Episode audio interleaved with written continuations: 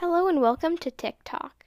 This is a podcast where we normalize having tics, educate other people about tics and Tourette's, and destigmatize neurodiversity. So, hello, welcome to the podcast. Hi, it's Nora. And I'm Zara. And this is Tick Talk, the podcast.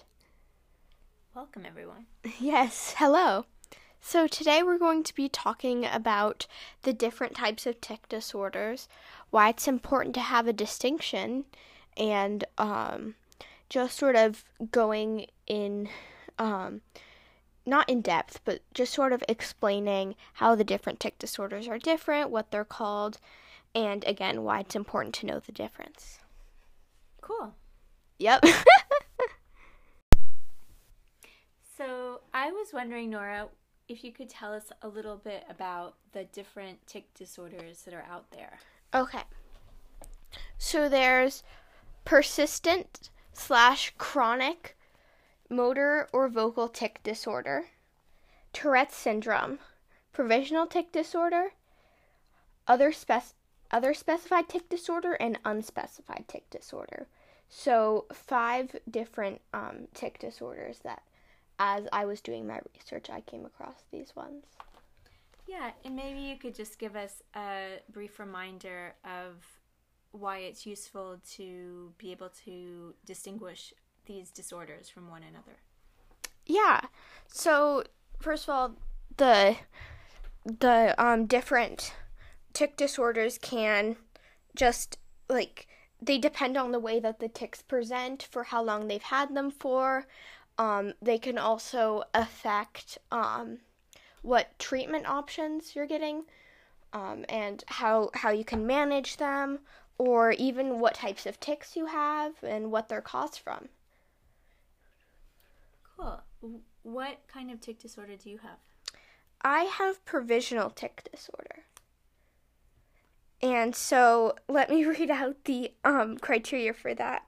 So single or multiple motor and or vocal tics. So essentially for this, you have to have both motor and vocal tics. You have to have developed your tics before age 18, and you've had to have your tics for less than 1 year. And you cannot meet the criteria for Tourette's or chronic vocal/motor tic disorder. And so what's different about chronic tic disorder is that it's quite similar to Tourette's, especially with the time criteria. In order to have chronic tic disorder, you've had to have it for at least 1 year. But with chronic tic disorder, you can only have motor or vocal tics. You cannot have both, and that's how it's different to Tourette's, because with Tourette's syndrome, essentially the main key details is the tics cannot be caused by, like, any substances.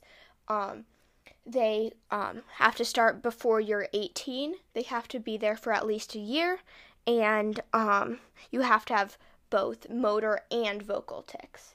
Whereas with chronic tic disorder, the same applies, except for you can only have motor or vocal tics.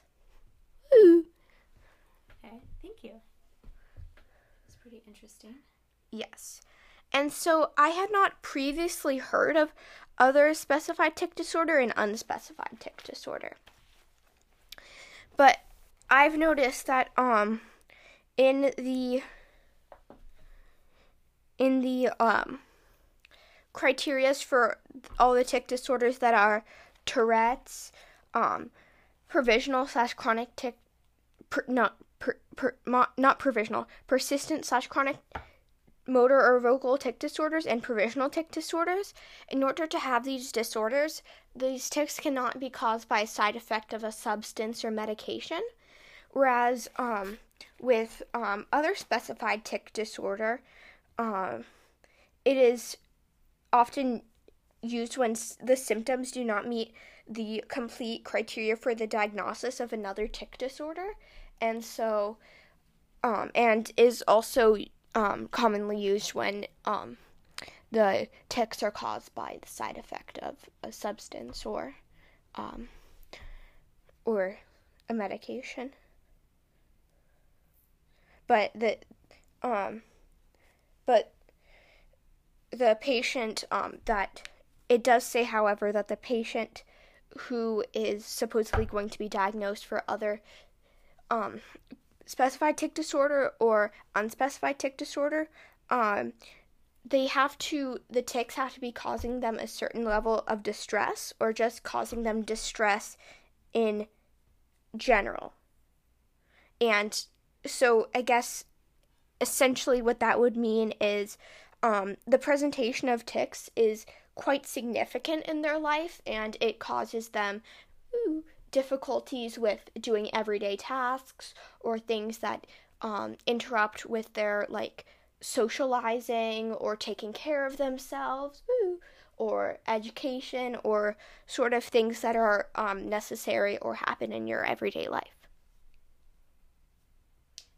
Yeah, so I guess what I'm hearing you say is Tourette's syndrome / disorder and provisional tic disorder are more common, right? However, there are these other categories that are created so people who do have tics and are experiencing symptoms can have a diagnosis. I don't know about the more common being of the Tourette's and persistent / chronic and provisional tic disorder, but I do know that before I was doing my research, I did not know of other specified tic disorder and unspecified tic disorder, so it could possibly be less common, but then again, there are things that are quite common and not even known about, so, like that, like, there are more people who have tics than have Tourette's, because tics is just, again, the thing that happens, whereas Tourette's is a specific diagnosis. So it could be that it's just quite common, but it doesn't have much knowledge about it. And honestly, I think that it's really important that these tic disorders are known, and that tic disorders aren't just known with the, like, with Tourette's being used as an umbrella term, because that can be harmful, because it's, like, as someone who's had to do this, it's really frustrating to say that you have essentially a condition that you don't have, to get people to understand what you're dealing with better, because if I go, oh, I have provisional tic disorder, or I have tics, most of the time people aren't even going to know what I'm talking about. But if I go, oh, I have Tourette's, or I have something kind of like Tourette's, then the people automatically sort of understand, because Tourette's has been, like, more popularized in the media. Oh, I see where you're coming from. Yes. So I do think that it's important to have people know the distinction and know that these other tic disorders exist, so that just people who have tic disorders, we can, like, properly explain to you, like, the disorder that we do have, and how there are differences, because of course there are differences with these tic disorders. Some, like, the differences between provisional and Tourette's. I believe the only difference is, there are two differences, but the only difference is essentially the amount of time that the tics have been occurring. Whereas if you were to have persistent / chronic tic disorder, you would only have either vocal or motor tics. So, and it might be easy to specify whether you have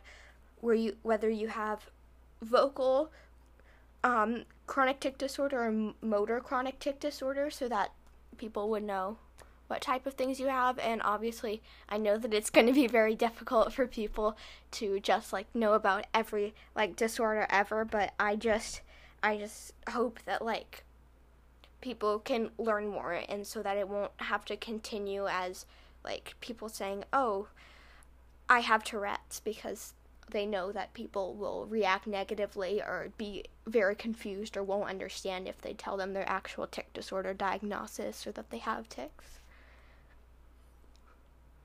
Yeah. It seems to me that you are giving people access to the language of tics and tic disorder and syndrome. Yes. Precisely. So, I can do mini episodes if anybody wants, where I specifically go symptom by symptom of every tic disorder, but I believe I sort of said, like, the differences, the pretty much things that they have all in common, except for other specified tic disorder and unspecified tic disorder, is that the tics cannot be a side effect of medication or substance. So that's what they all have in common, except for, as I mentioned, the other specified tic disorder and unspecified tic disorder. And yeah, I mentioned similarities and the differences. And if you have any more questions, you can look up some websites. There are quite a few that clearly explain the different tic disorders. I certainly recommend doing that, especially if you have tics, but you don't know very much about the tic disorders, or just you don't know very much about tic disorders and tics in general. I would greatly suggest that. And yeah, thank you for listening. Yeah, I think it would be really interesting to have more guests on the show who represent these different tic disorders. Yeah.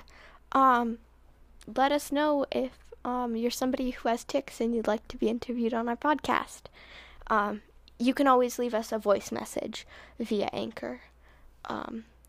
Thank you so much for listening, and I hope you enjoyed. Goodbye. Bye.